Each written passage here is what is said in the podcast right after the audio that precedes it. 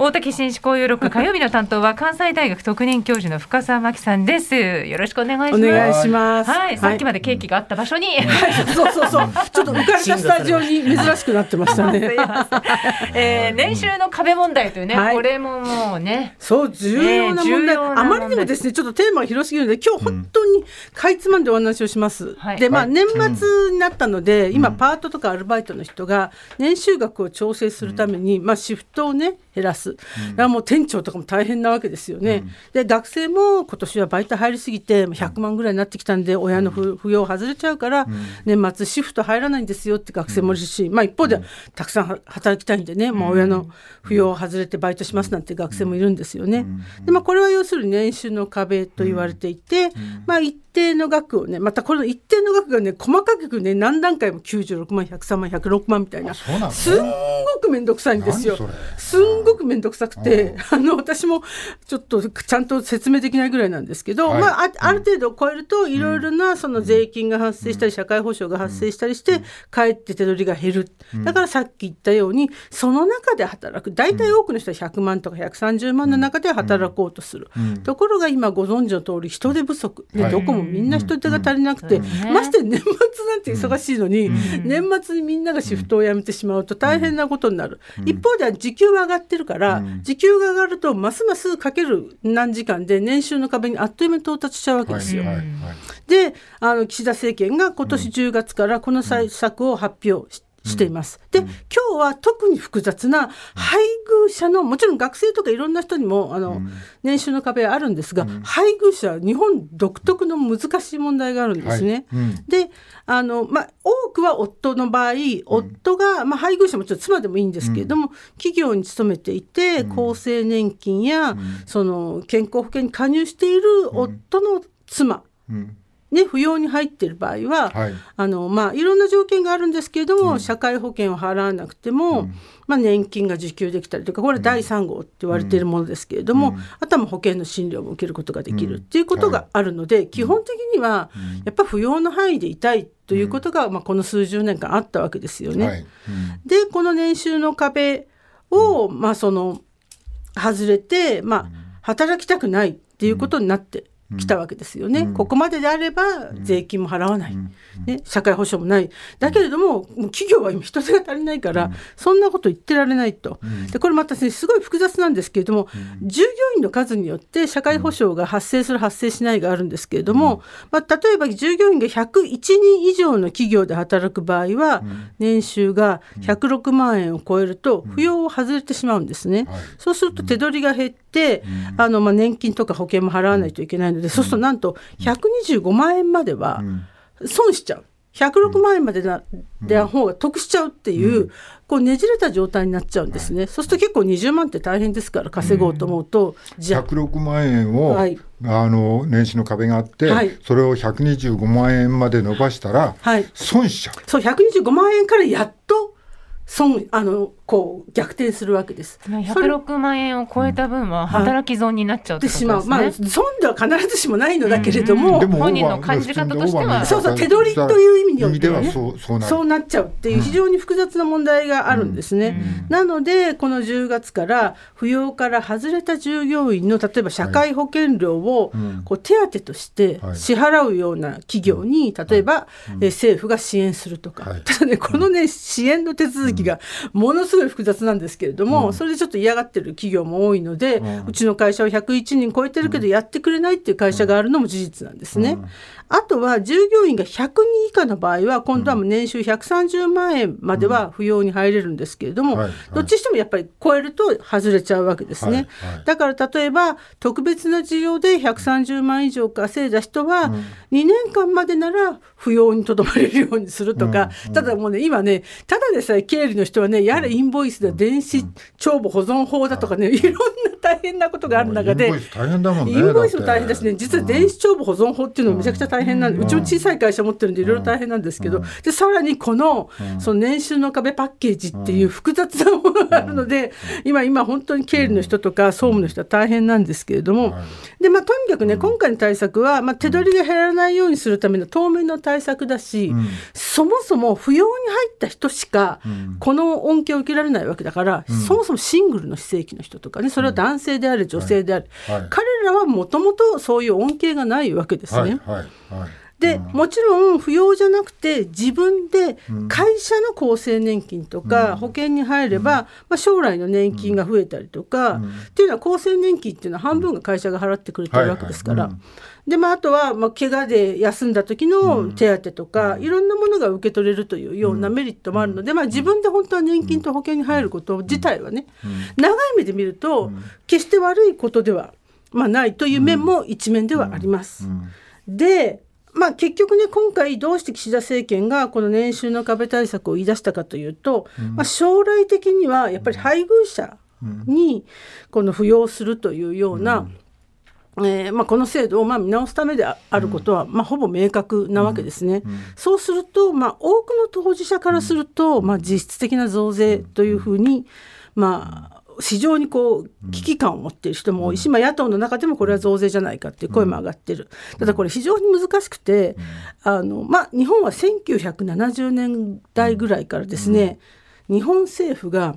日本型福祉社会っていうものを打ち出してきたわけですね。これどういうことかというと、まあ、私もまさに67年生まれだったんです。そうその過程でしたけれども会社員の夫専業主婦の妻、で子供が2人みたいな、多いですよね。60年代70年代の家庭なんて、そういう家庭が多く80年代ぐらいまでそうでした、そうすると結局妻が家事も育児も親の介護もやる。だから国は積極的に福祉に関与しないわけです。その代わり国の代わりに福祉をやってくれる、えー肩代わりしてくれる配偶者が扶養されるという、これねやっぱり先進国ではかなり珍しいシステム。でやっぱり驚かれるんですね。よく意味がわからないっていうことを言われる。しかもそれをずっとあの70年代になるともかくですね、2020年代までそれが残っているということはかなり驚かれるわけですね。見直す機会はなかったんですか、ということを言われることがあるというね、はいはい。あの私たちはなんとなく扶養って当たり前って感じがどうしてもしてるじゃないですか、日本はやっぱり男の結婚する時に扶養に入るのとか、扶養はどうするのっていうのが普通の会話になっちゃってるんですけれども、これ先進国の中では女性が結婚して扶養に入るのを前提とするような働き方というのはかなり珍しい、もう会社もだからそれで扶養制度を作ってたりしてるし、だからその働かない方がお得ですよというような時代がとっても長かったんですよ。れですよね。かか超えて扶養家族を超えちゃう扶養から外れちゃうと、まあ、その配偶者の方も、まあ、そ扶養してた分のものが今度支給されなくなるわけだから扶養家族が一人外れるってことになっちゃうとその分高くなったりす扶る。養手当とか、うん。まあ、あと税金とかもあるので、配偶者控除とか、配偶配偶者控除とまたね、配偶者特別控除とか飲んで とにかく面倒くさいのシステムが。でそのためにただね結局この日本型福祉ということと、配偶者控除とかね、をやってきたがために、結局女性を正規労働で働かそうという機運がまず減ってしまったということと、そのためにあの女性はパートあるいはそもそも賃金を上げない。であと保育所とか学童もあんまり作らない、なぜなら日本型福祉だからね、高齢者施設も少ないとか、例えば病児子供が病気になった時に預ける先がないとか、そこの手当をしないまま、まあ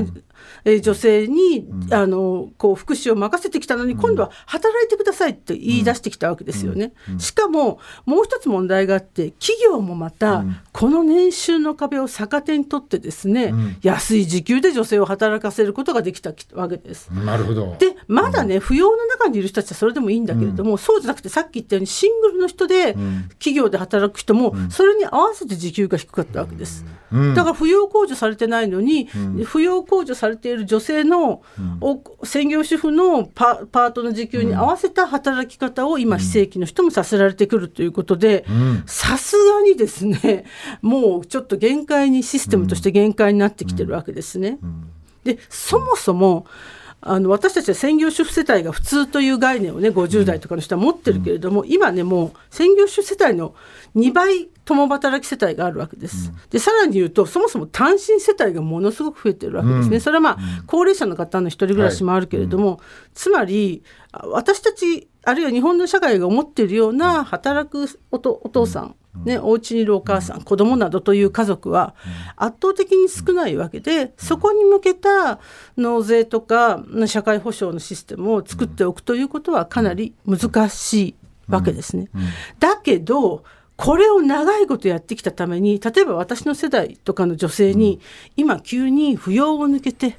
ガンガン200万300万、じゃあ稼いでくださいっていうことが、じゃあできるのかっていうね、こともあるわけですね。だから今あの各地にあの女性センターとか女性施設ってあるんですけども、そういうところはですね本当にそのキャリアアップセミナーとかが頑張れるようにどういうふうにじゃ働いていったらいいのかとかエクセル講座とかね、あのウェブをどう使うかなんていうことも、まあ、キャリア支援とかもやってるんですけどこれもっと本当だ大々的にね要するにまあなんかこうあのスーパーのパートとか介護とかの仕事だけじゃあ女の人がやってくれればいいやみたいなことで今ちょっとちょっと世間は社会は思ってるわけですけどそうじゃない仕事ももちろん。長年専業主婦をやってきた人たちは決して自分の意思というよりも社会がそれを望んだからそこにいたわけで決してねその怠けていたわけでもない。それどころか家事も育児も介護もやっていたわけですからそういう人にさらに働いてほしいっていうようなことをまた言っているわけですからね。決して簡単ではない。わけですよね。まあでもその103万円の壁が、はい、賃金を安くするっていうことに直結しちゃってるのは問題だよね。はい、時給とかそういうのはもうガンガン上げて、はい、それでこの複雑なシステムをもっと簡素化するっていうのが本当にそれやんないとこう働いたらなんかそっちの分の方が高くなって損しちゃうみたいなシステムはどうしようもないね。そうなんです。だから本当に長いこと女性たちは働き損みたいな気持ちがあったので、うん、キャリアアップするって発想が本当に何十年もなかったんですよね。だからすごく大事なことは、やっぱり多くの働く人が、やっぱり自分で納税したり、自分の社会保障費を払える方が、やっぱりそれは気持ちいいわけですよね。もちろん働けない人は働けない人できちんとフォローしないといけないですけど、でもそのための収入、やっぱり日本って、もう税金も社会保障費もどんどん上がる一方なので、はい、今働けば働くほど本当に手取りがそんなに増えないっていうのはそれ一般の会社員の人って感じてることなんですけれどもそうではなくて本当にあまねくことをやらなきゃいけないしあと一方では子ども高齢者病気の家族本人にはちゃんと扶養制度を整備するっていうことにしてで保育所とか施設も作ってっていうそういろんなことをパッケージとしてやらないといけないのにすぐね先のね2年間扶養を伸ばしますとか、うん、難しいシステムをやっても、ただただ社会が混乱するだけですから、あの社会がちゃんと福祉を賄いますと、そしていろんな人が働けて社会保障費を自分で稼稼ぎでしかも一人暮らしが例えばできるような社会にしますとか、ポジティブな、ね、メッセージを出してほしいんですよね。なるほど。大竹紳士交友録今日のご担当は深澤真紀さんでした。ありがとうございました、はい、ありがとうございました。明日は北郎さんです